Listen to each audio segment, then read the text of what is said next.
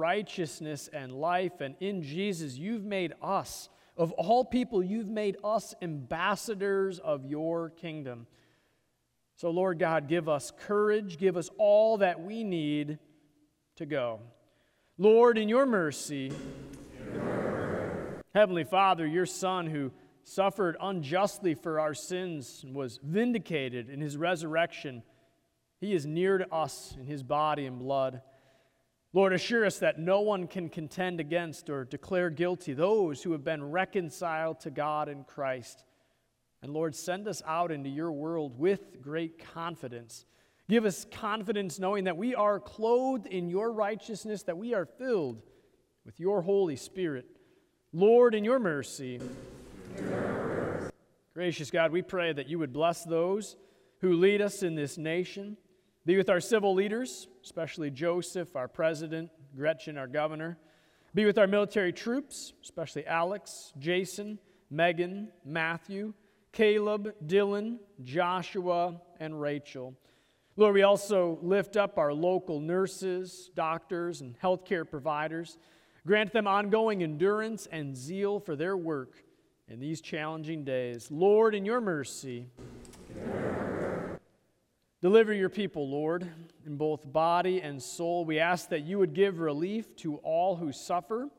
We especially pray for Bob, Tony, Carol, Isabel, Chiara, David, Deanna, Debbie, Carol, Deanne, Lisa, Nancy, and Shirley.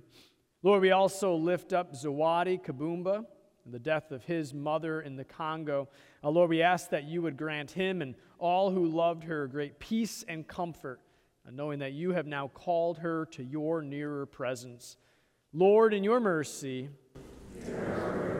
Lord Jesus, we celebrate the many great gifts that you give to your people. Uh, we celebrate the healthy birth of Aiden Miller, uh, born to Kate and Nate and grandson of Barry and Jane Link. Lord, grant Aiden health and protection uh, as he is brought to the waters of holy baptism. Uh, Lord, we also celebrate the wedding of Jordan and Hallie Hill that happened this weekend. Uh, Lord, bless them, uh, not only with a wonderful wedding, but a beautiful marriage with you at the center of it. Lord, in your mercy, and Lord, we now bring before you our own prayers and petitions.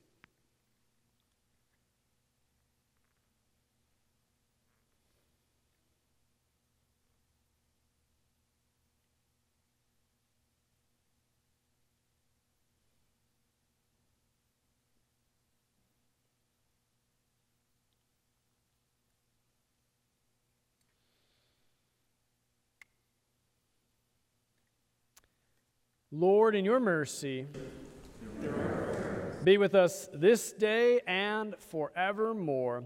Lord, remember us in your kingdom and teach us to pray. Our Father, who art in heaven, hallowed be thy name. Thy kingdom come, thy will be done, on earth as it is in heaven.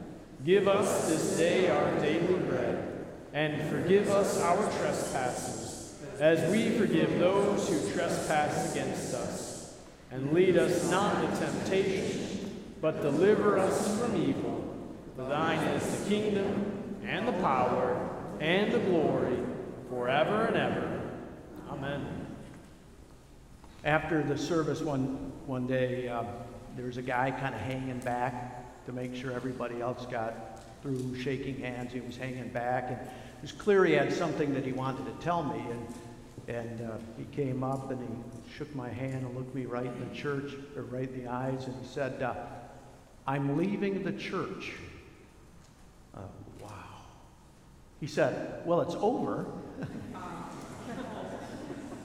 it's good to be in church, uh, but it's over. It's time for us to go. Well, maybe we'll go to Bible study too, but, but, then, but then we go. We go out into the world to be ambassadors of the hope that we have in Jesus. And as we go, we have his peace. The Lord does bless and will always keep you. The Lord's face is shining on you. He will be good and gracious to you. The Lord looks on you with his favor, and in Jesus, he gives you peace. Amen.